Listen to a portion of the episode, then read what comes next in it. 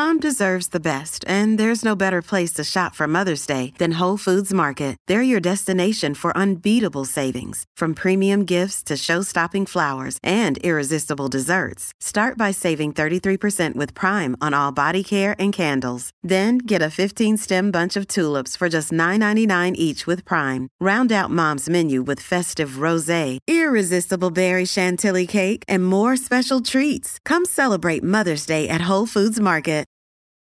Families have a lot going on. Let Olly help manage the mental load with new cognitive help supplements for everyone four and up, like delicious Lolly Focus Pops or Lolly Mellow Pops for kids. And for parents, try three new Brainy Chews to help you focus, chill out, or get energized.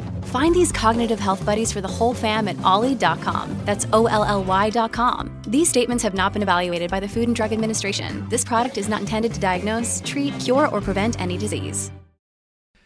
Hi. Have you been pulling apart your faith? Have you been deconstructing? Have you been doing it alone to the point where you are just so bent out of shape, t- triggered all the time, and maybe just tired? Maybe your spiritual life used to be super vibrant and now it's a fucking drag because you don't know what to do next.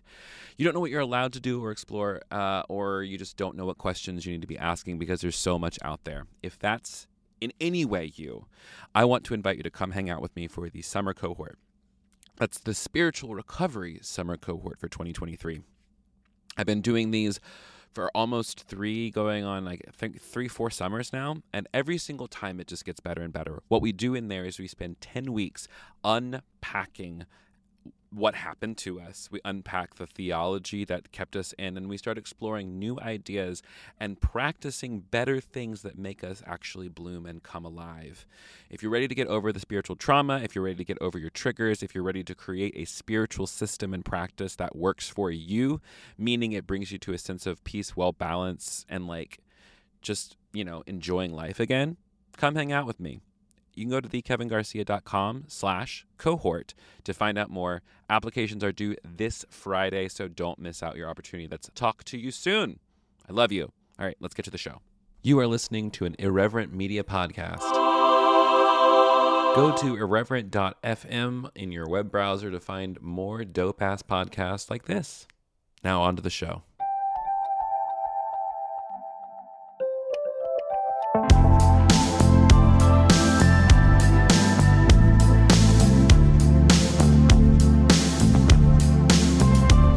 Hey, friends, and welcome back to A Tiny Revolution, a podcast about ordinary folks living revolutionary lives. I'm Kevin. I'm the curator of this here space, and I'm glad that you're here.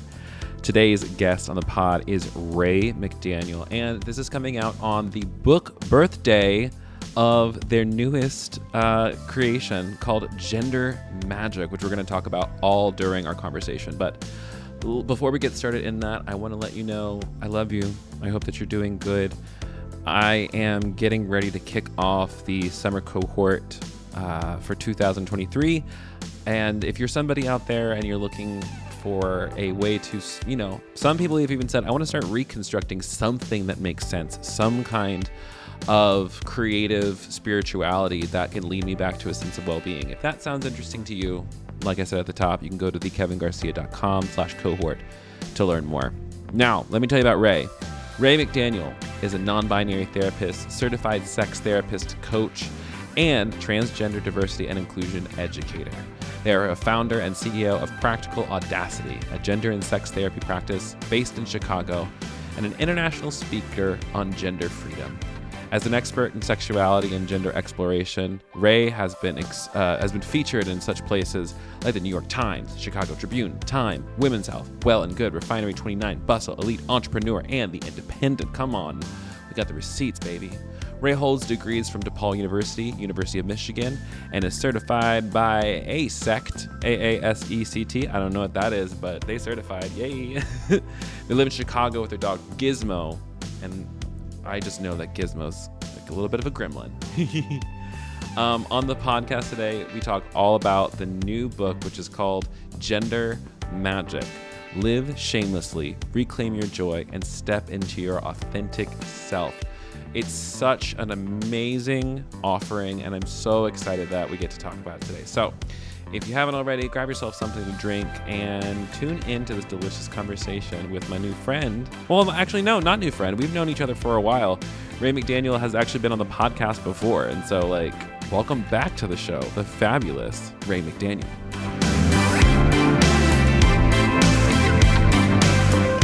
I'm, I'm stoked to be talking with you again, and also stoked that your book is coming out. When is when is it due into the world? It is being born into the world on May 30th, and That's it's so available close. for pre-order now. Now- Yeah, it feels like tomorrow, basically, which is wild. Oh my god! Congratulations! How very exciting! Thank you. Um, Thank you. So, uh, before we get into that, give us, you know, for those who are new to you and your little slice of the internet, who are you? What you do? How do you introduce yourself these days? So I'm Rae McDaniel. I am a non-binary gender and sex therapist. I run a group private practice in Chicago. I'm the author of Gender Magic, which you will hear all about on this podcast. I'm also a speaker and a transgender DEI practitioner. Nice. Very good, very good. I um we came upon each other's work I think cuz like we just like we're like, "Hey, we should be internet friends." And then we did podcasty things together and now we're uh kind of just like doing big shit and like bigger shit in the world. It's very exciting. I I love it. And I love seeing all of your stuff blow up. That has been delightful. ain't it like it's just it's fun. It's fun watching the glow up for all the all of our friends who are doing the work. It's really cool. It really Um, is.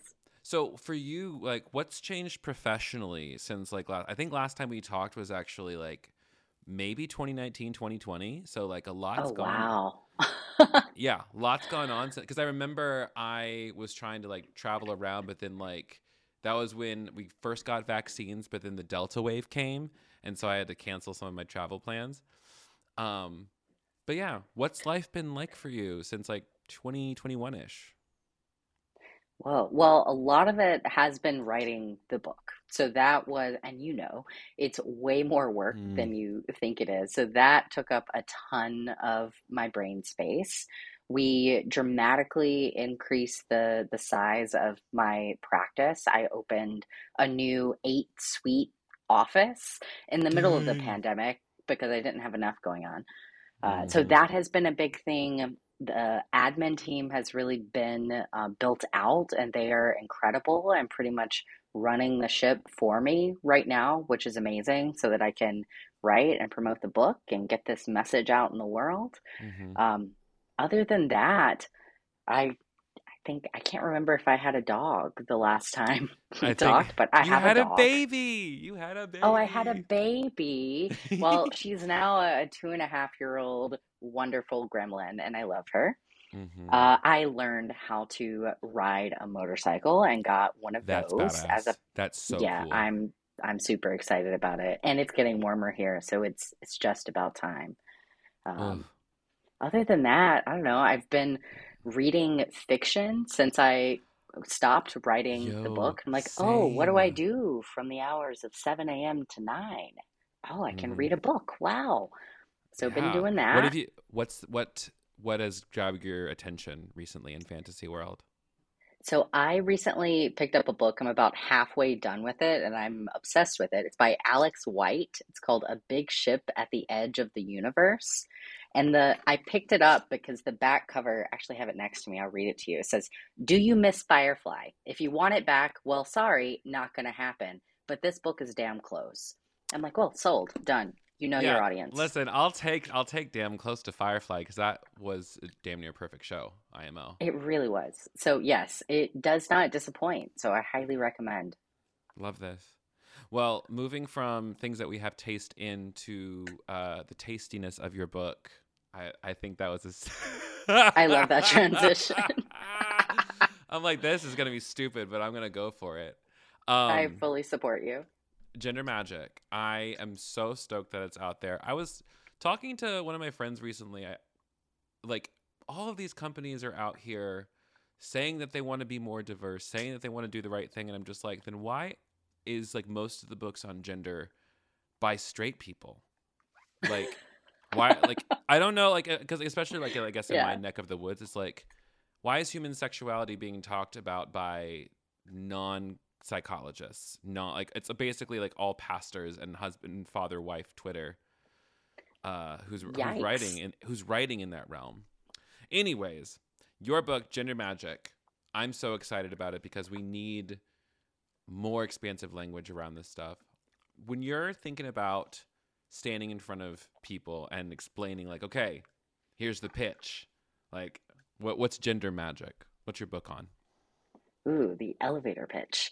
Um, so I would say that gender magic is about gender freedom, which I love that term because it encompasses not only trans and non-binary folks, but cisgender folks as well.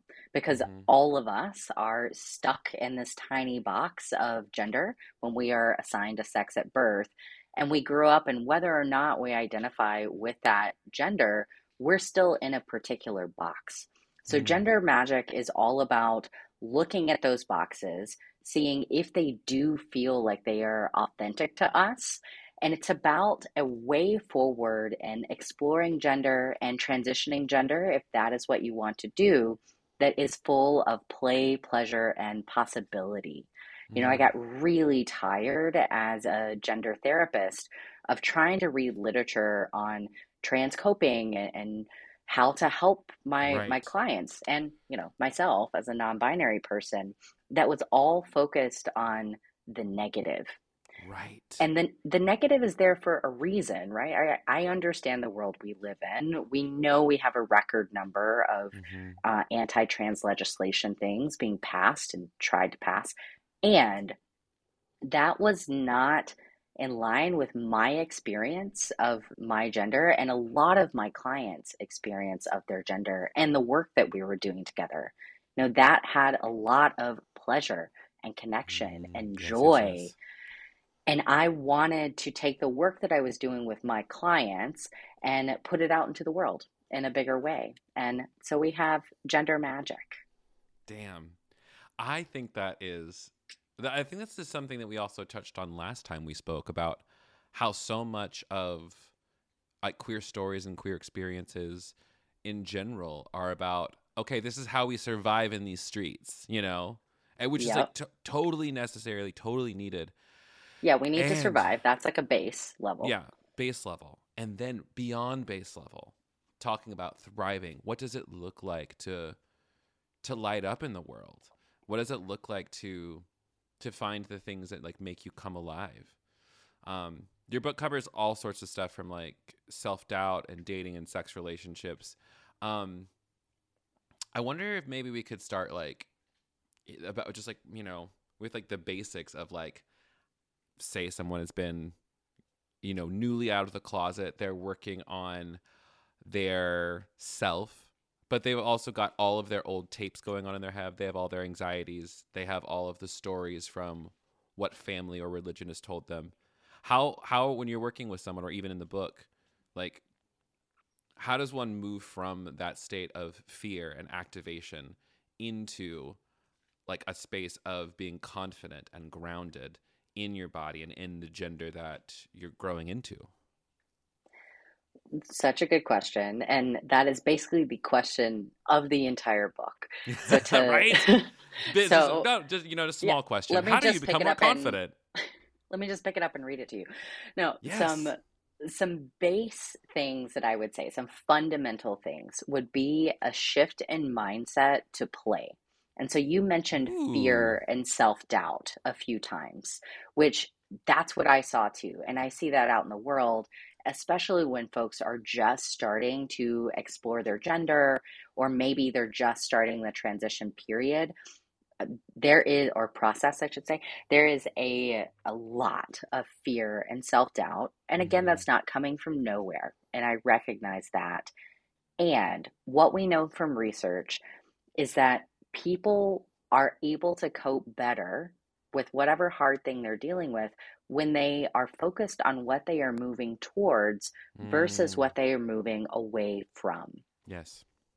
And I talk about this in the book. Um, I, I quote a study that I first heard about in Burnout by Emily and Amelia Nagoski, where they get two participants, you put them in, or two sets of participants in a study. They both get these coloring sheet mazes of mice that have to get through a maze to the end. One of them has a scary owl on that the mouse is running away from. The other has a cheese at the end of the maze. And they found that the group that had the cheese made it through the maze faster and with less distress.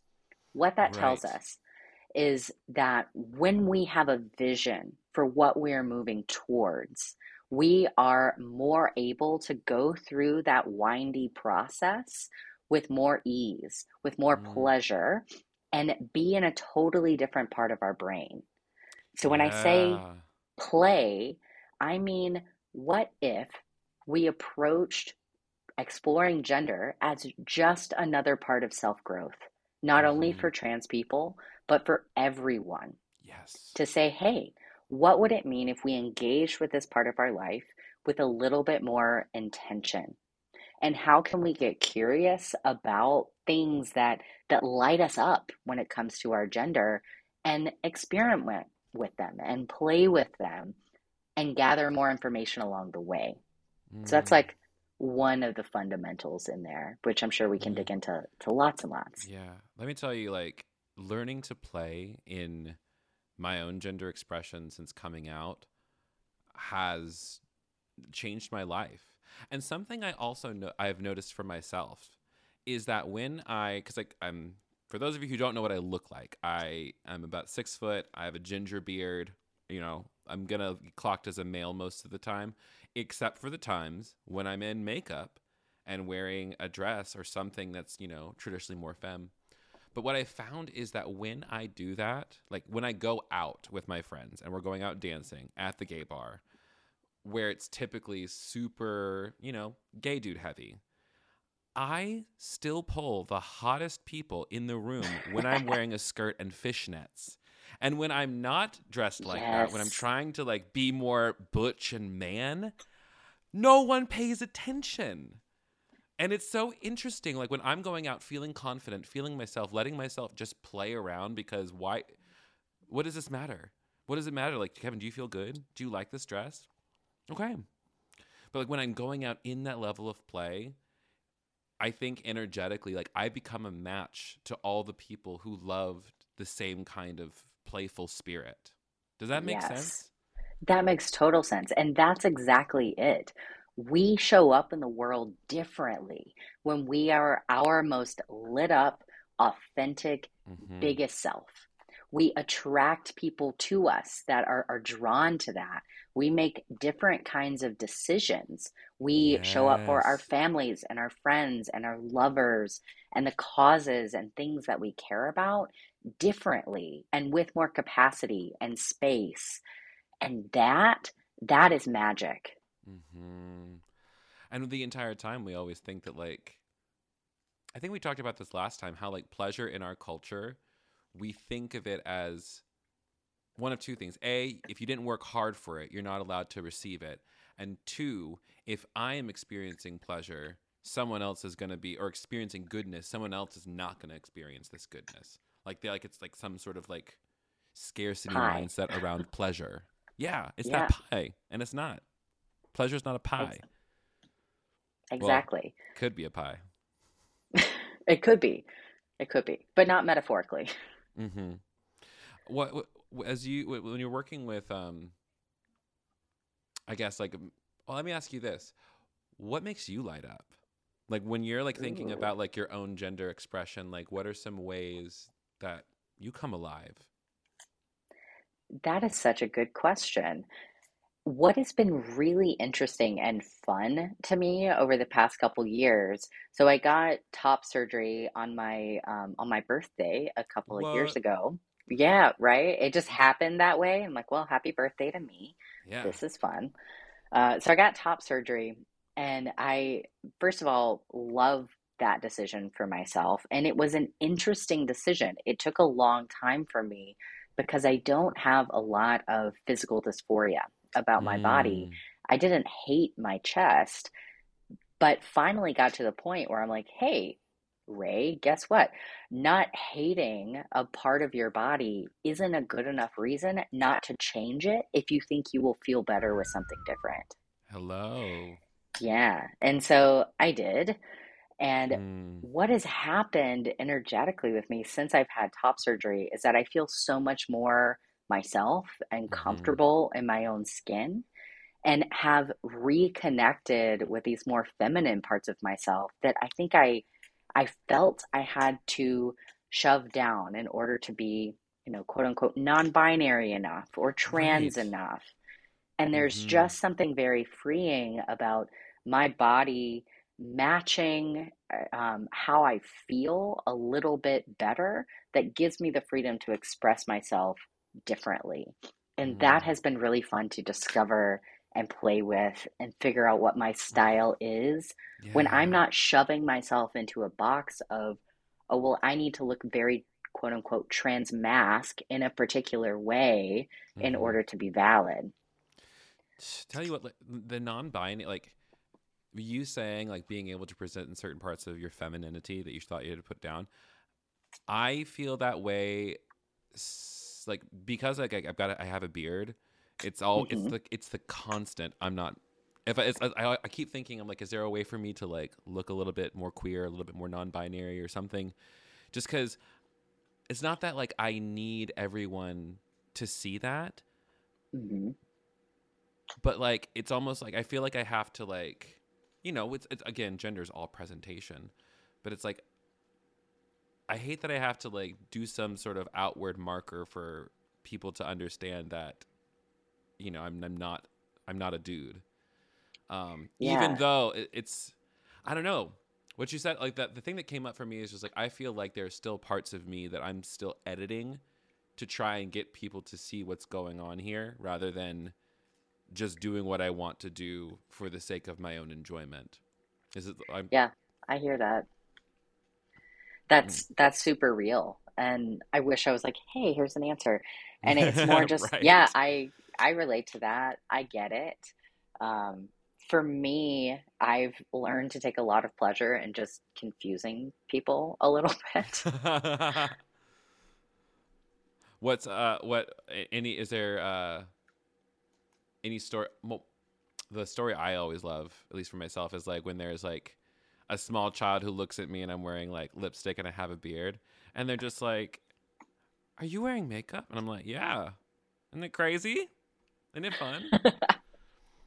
My little cousins came up to me one time. It was like I went home for Christmas, and so I wore a Uh-huh. bright red lip to Christmas Love it. dinner, and I got two little cousins. Their name is Liam and Latham. They're twin blonde boys, and they are just they sound like this. And like one of them came up to me and said, "Uncle Kevin, are you wearing lipstick?" And I said, "Yeah." What do you think? He's like, "Oh, I think it's a nice color on you." I was like, "What?" Oh, I love that. I'm like, you know what? You're all right. You're all right, Oh, kid. I love that so much. And that really is the response of a lot of kids. They're like, okay, cool. Or, you know, blue would look better on you. Or, you know, uh, Yeah. they don't care. It doesn't have to be so serious.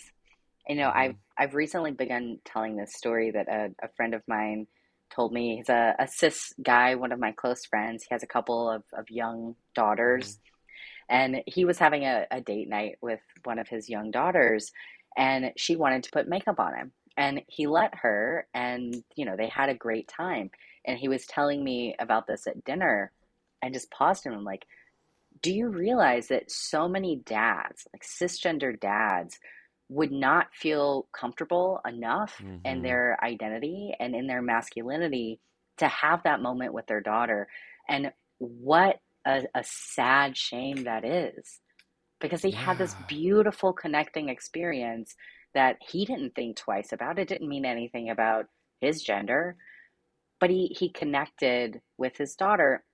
And that's how I think about gender freedom is Yeah. this means that we can stop clinging so, so tightly to these ideas of what it means to be a man, what it means to be a woman, what it means to be non binary, and just let ourselves do what we like and enjoy it Mm-hmm. and identify ourselves in whatever way feels good to us and express ourselves in whatever way feels good to us.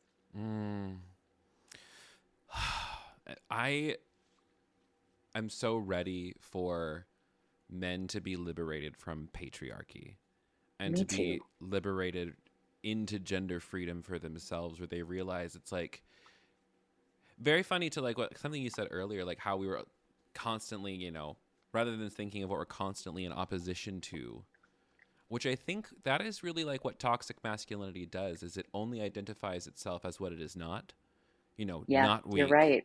Not not feminine, not soft, not uh, community driven, and so it's it's always like a push against those other things when like a really healthy masculinity understands that it exists within the balance of the femininity which already exists within you.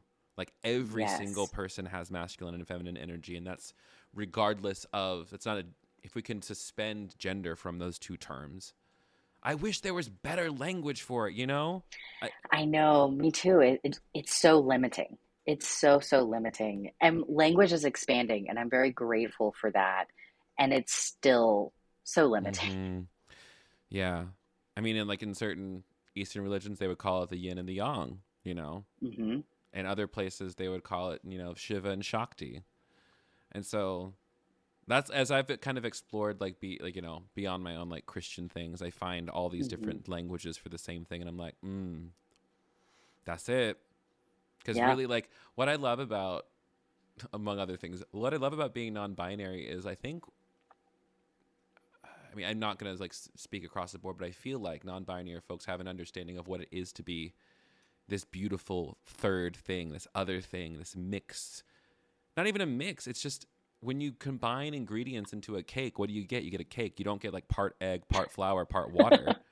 you know. Exactly. I love that metaphor. Absolutely. And you're right. It is this beautiful, uh, I'm going to use the term alchemy of all of these different parts of ourselves that are able to be expressed in, I'm trying to find words for this in the moment, are able to be expressed in this way that is very fluid, that is non pressured, where you get to show Mhm. up as fully yourself, no matter what iteration of that self you are kind of bringing forth in the moment. Mm, Does that make sense? it does. No matter like, and the the key word, no matter what. Like in the like Yeah. whatever comes up, I'm gonna love that. Yes. and like and i'm gonna and i'm gonna it's almost like for me like i have to look at myself through the eye like, if i'm looking through myself through the eyes of love if you will like that means always pleased. That means always kindness. That means always uh expansiveness and never shame and never i don't know. It's all it's like all never, the fear never all shame. never shame. It's and that's the thing just like shame let me like i get enough from it from the world let me never give it to myself Oof. Exactly. Exactly. And I think one of the things that can keep folks from experiencing that kind of shame-free living mm-hmm. as they are exploring or transitioning their gender is an over-reliance on how other people are seeing them as the measure of Yeah, whether yeah, or not yeah, they are worthy and valid. And I talk a lot about the point, the entire reason that we are doing this huge thing, which has real consequences in our society, is because we get to be ourselves at the end of it. And hopefully every step of the way, you know? Mhm. um, and a random person or even you know a family member or a close friend not seeing you for who you are that is not a measure of your success. What is a measure of your success is how you feel about yourself Mhm. and how you feel about how you exist in the world. Yes. and that is such a, a powerful um, mindset change. Hmm One of the phrases uh, I was um, I borrow from Byron Katie in her work um, is "I don't need anybody to change in order for me to be happy." yes i love And- that When I tell you, it's like when I heard it, I said that's probably what that is such a painfully true statement because it's like, of course I want people to change. Of course I'm gonna ask people to change too, because like I still want my family to become more uh, radically loving and um, out front with their love of queer people because right now they limit it to pretty much just me. And they're not going to do that yeah. anytime soon because that's yeah. just not who they are. I can ask for it, but I don't need them to change in order for me to be happy. I don't need my mother to be comfortable with me in a dress for me to wear the dress. You know, exactly. I don't need I don't need my brothers to be comfortable with me wearing makeup for me to still wear makeup to the dinner table when we're all when we're going home for Christmas. So Yep. That discomfort doesn't harm them and I don't have to take on their discomfort as my own. Mhm. Yeah, and being able to and being able to say like I'm not responsible for that. It's like if you're uncomfortable, I actually uh over the summer uh, my mother and I had the conflict where mm. I got really honest and I said all the things and I was like, "Mom, like uh, you're uncomfortable with me. That's so clear." And I said, "And also that's not mine to fix." I'm just like, if you feel uncomfortable with me with your child because they're different, you should ask yourself why. And yep. then she did. And she started working on it, but it's like I didn't take that on and the moment I like was able to release that, let me tell you, ooh, the peace that comes with letting you know, you're not everybody's savior. You're not there to fix no. them. Ugh. Stop trying to lead That's, people there where they ain't want to go either. That's the other thing. Ugh. Exactly. Yeah, I'm completely agree with that. And my family is probably not even as long as yours is. Um, but same, like I came to a lot of peace when I let go of needing them to approve of me. I let go of them thinking that I am a disappointment, and in some mm-hmm. ways took a little bit of um, like slightly sadistic joy in it. And, right, right, right, right. And I, I'm just not responsible for them. And I set my boundaries according to my capacity to interact with them, knowing that they're probably not going to change. If they do, that would be great. If they're ever open for that conversation, I will 100% be there. But I'm not going to waste my breath or my mm-hmm. peace trying to, like you said, lead somebody where they don't want to go. Right. Ooh, come on now. I want to switch gears ever so slightly, just kind of talk a little bit more Let's about book content.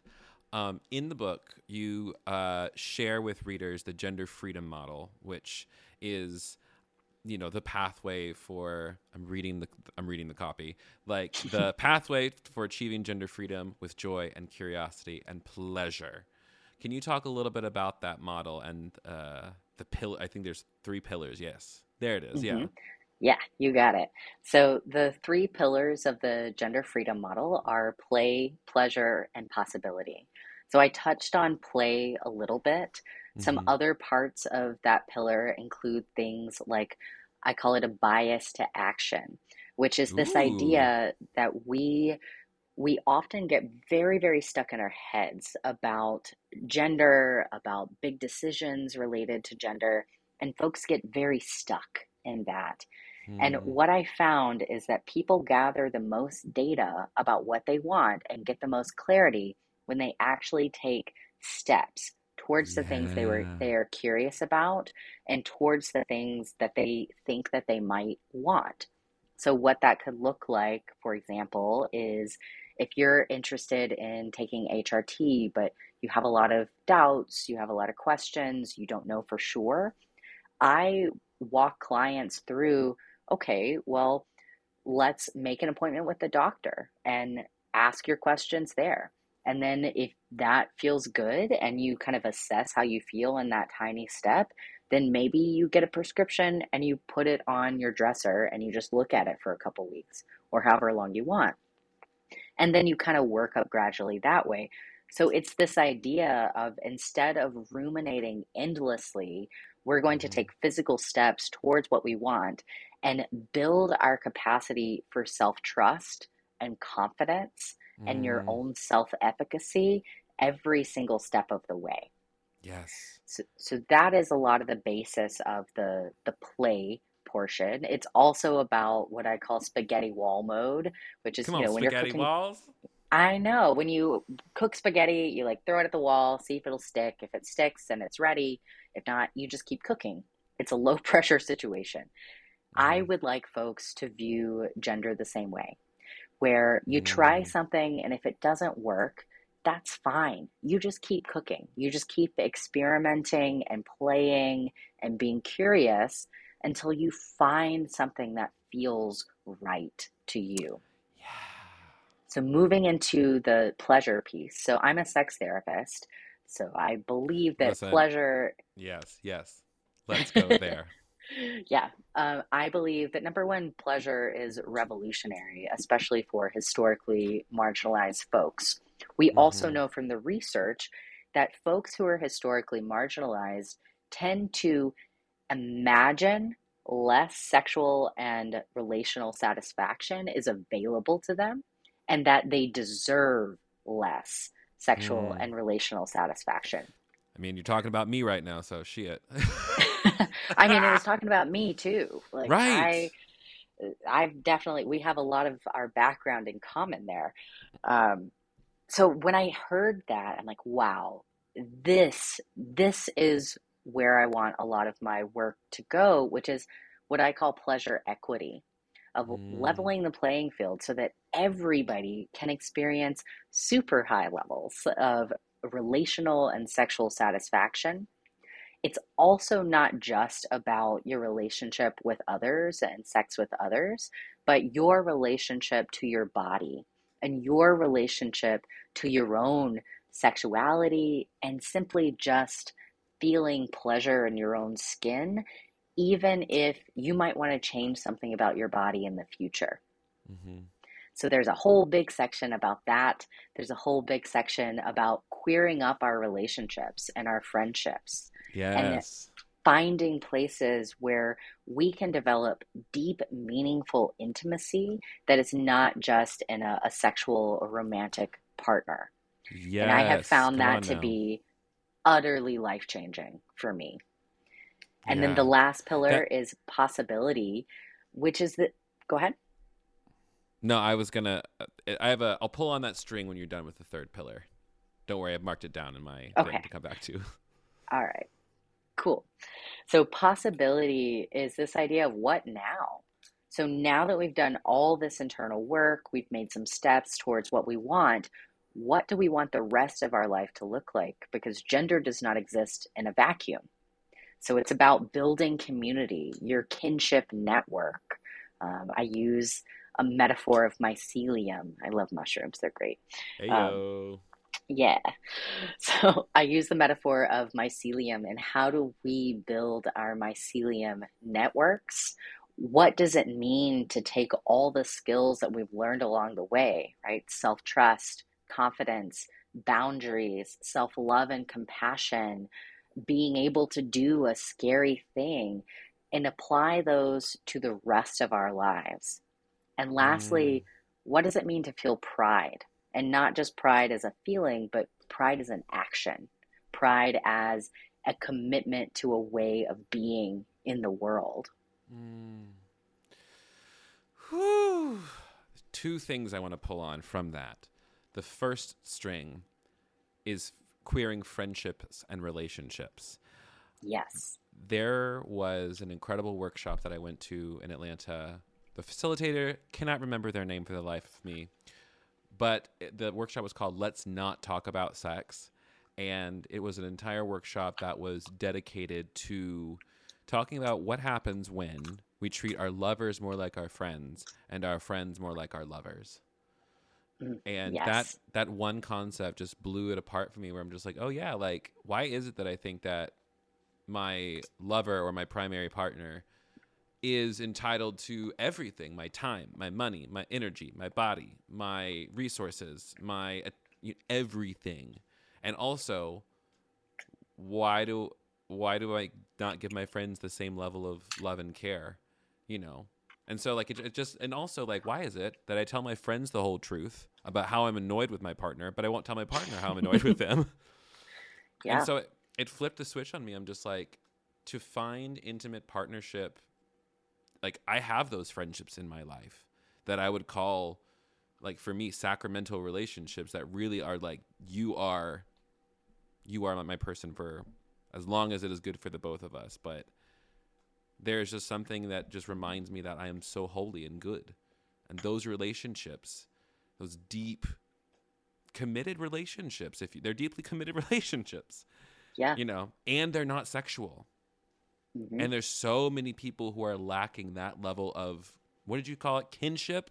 Kinship networks? Yeah. Kinship networks. Oh that's good. Thank you. But want- absolutely. It- like, but pull on that string a little bit if you don't mind Sure. Um, first of all, that quote is from Dean Spade, which is somebody that I quote in Gender Magic around the same topic. I wonder if if they were facilitating. I don't even know if they facilitate. Uh, but I read that essay about treating your friends as lovers and your lovers as friends, and it also changed me yes. and and the way that I view my relationships. And I am also very, very lucky that I do have a great kinship network. Now, I have Mhm. people in my life that we regularly tell each other that we are each other's soulmates and Mm, mean that with every ounce of our being. And they are deeply, deeply committed relationships and not sexual but they mhm. are relationships that I choose to invest time and energy in that you know I would raise their child if something happened to them. Like Mm. we are in it for life no matter what that looks like throughout our lives. And I think in our culture we we do we relegate romantic and sexual relationships to this box of these are our soulmates. These are our partners. They do life with us.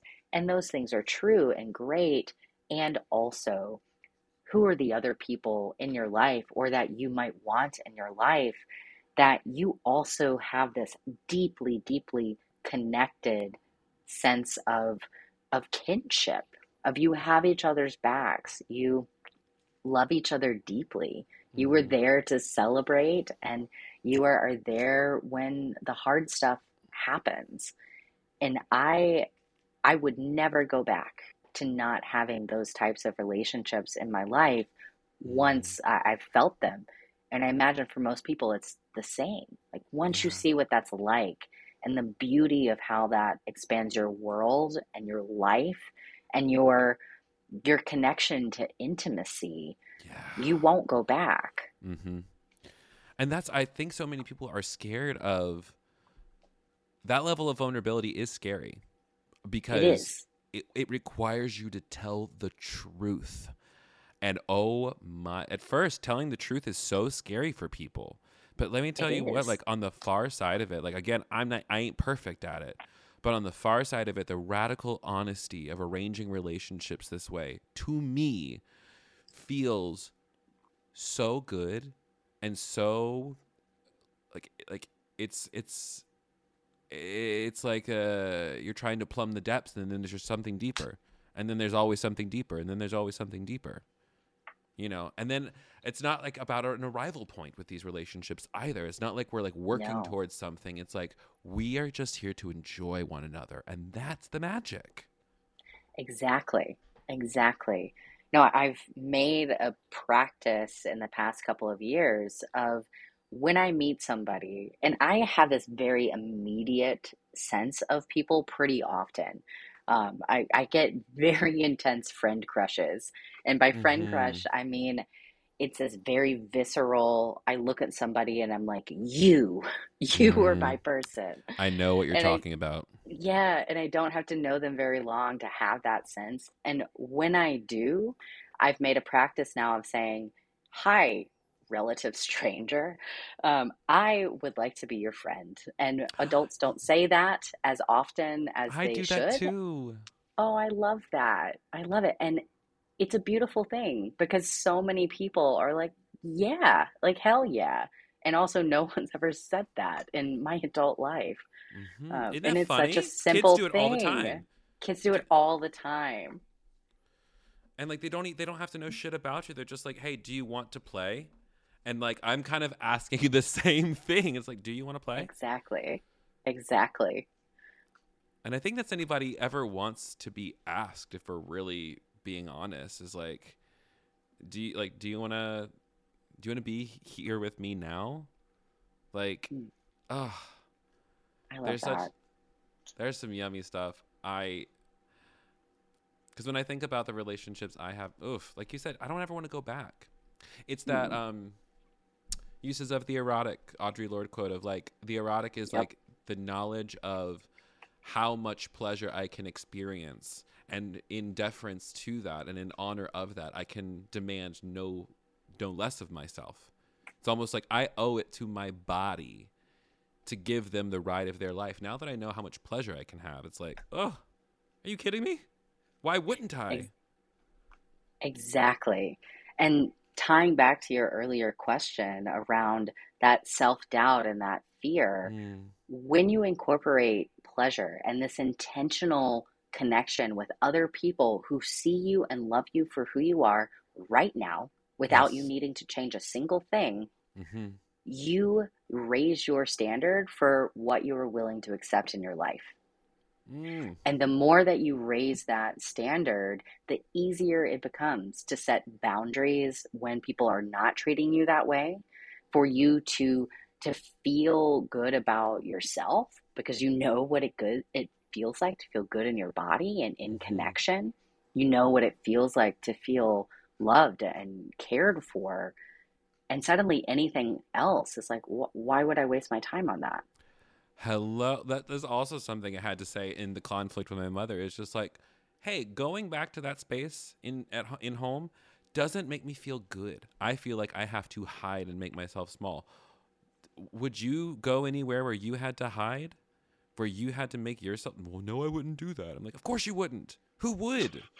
And Mhm. yet, in order to find and like secure love for ourselves, that's what we're taught to do. And it's like, let me not think from the position of fear any longer if I can Yeah. help it.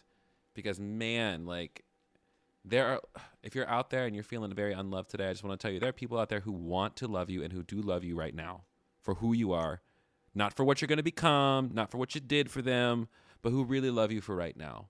Those are the ones you need to pay attention to. Hmm. I fully endorse that message. And look, it is not your responsibility or your problem if someone's world is too small for you. Bingo. Bingo. Oh, so good. Oh, we have a little bit of a delay, don't we? I think we do. Yeah. Just a little bit. That's okay. Um, I know we're coming up on time, and I have just some rapid, que- some they're not quite rapid fire, but it's called just one thing, but it's five questions. Um, Okay. So you ready, Rae McDaniel, author of Gender I'm ready. To do I'm just ready. one thing five times? Ready. What is one thing you like about yourself? Ooh. Um, I love my ability to be really present with the person that I'm with, whoever they are. Mm. Good. It's good for you, especially being a therapist. I imagine that Yeah, comes you know, in that's a good skill.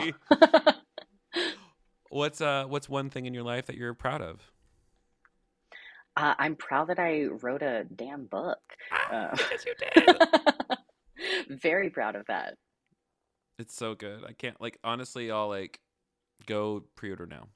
Um, what's something that pisses you off, like a pet peeve, or like maybe even like, you know, a big thing. Either one, big or little. Oh, Okay, big or little. Uh, I'm gonna do both because I'm a rule breaker. Um, little, I, I, it really bothers me when people um, don't like wipe the counters when they're they're done with things. Like I, I like a Mm. neat, I like a neat home, and I like my counters clean. So that's a tiny, tiny thing. Um, big things that annoy me or a pet peeve. Uh, well, I'm really annoyed at all the anti-trans legislation that Period. is happening. I that hate that we have to think about the news so much, and we have to think about voting and politics all the time. We didn't have to do this when we were kids. I know it's it's very obnoxious, um, and I'm very upset about that. Period. Um, Period. What's one thing you're dedicated to? I am dedicated to getting the message of gender freedom out there for everybody because I believe in it so strongly that it will solve a lot of the problems that we're mm. seeing in today's world. Um, that it will help people feel more like themselves, more mm. seen, um, more able to be to be present in the world in the way that they want to, and that that creates so much magic, and I want that for everyone. Mm. Last question. What is one thing you want to do before you die? Ooh, that's a good one. I would like to touch a whale. that's cool. yeah. That's okay. I've, been, I've never heard that. My algorithm my algorithm has caught on to my my love of whales and so now it's just like whales. People wow. touching whales and picking barnacles off of them. That will be me. Listen that's going to be you. You're going to touch a whale. You're going to become a friend of the whales and when the whole world goes tits up like they're going to invite you to live with them in the deep ocean. I would be so happy with that. I mean the ocean is space and i love space so uh, i'd be great with that. power. Well everyone, thanks for tuning in. This is lovely. Tell the humans where they can find your a your work and you know if they want to pay you money for things and where can they go pre-order the book, etc. Instagram is a hub, so you can find me on Instagram at the Rae McDaniel. That's Rae R A E. You can pre-order my book there. You can find all my websites, contact me, and uh, give me a follow. Yeah and also make a nice comment about their style because Rae is actually such an inspo to me as far as like Aww. a very delicious like indie fashion. Um, Thank so you. Know that you're a trendsetter. oh, that feels really good. I appreciate that.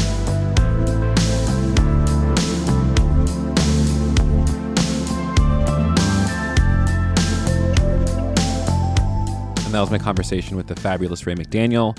The book, Gender Magic, is out today if you're listening to it in real time on May 30th, 2023. So go get it. So good. Rae, thanks for being on the show. Once again, if you want to connect with Rae and their work, you can go to the Rae McDaniel on all the social media. You can go to gendermagic.com to get the book. Again, available wherever fine books are sold. Try to buy from an indie seller if you can. Uh, that about does it for us here at A Tiny Revolution. And by us, I mean me. I'm so glad that you decided to come hang out with me. Once again, I want to give a shout out to the, the people who helped make this work possible by being a supporter on Patreon. So if this conversation was important to you, if it helped you find some clarity, if it improved your life, I'd love for you to go over to uh, patreon.com slash Kevin Garcia and learn about all the sick perks there is to supporting the work on Patreon. Um, if you want, you can go pick up my book, Bad Theology Kills. It's at badtheologykills.com. And if you want to follow me on social media, I'm the Kevin Garcia across all social media. And yeah, I love you. I'm really, really excited about so many amazing things happening in our community. And I want to let you know that as we move into Pride Month and then things are getting scary and weird for us, focus on love Focus on what's making you come alive. Focus on what's making you bloom. Try to have some fun. Be careful. Watch yourself. Be there for one another. Protect one another. But more than anything, remember that there's nothing in this world that can take away your beauty and your worth. I love you. I'll see you next week. Bye. Bye.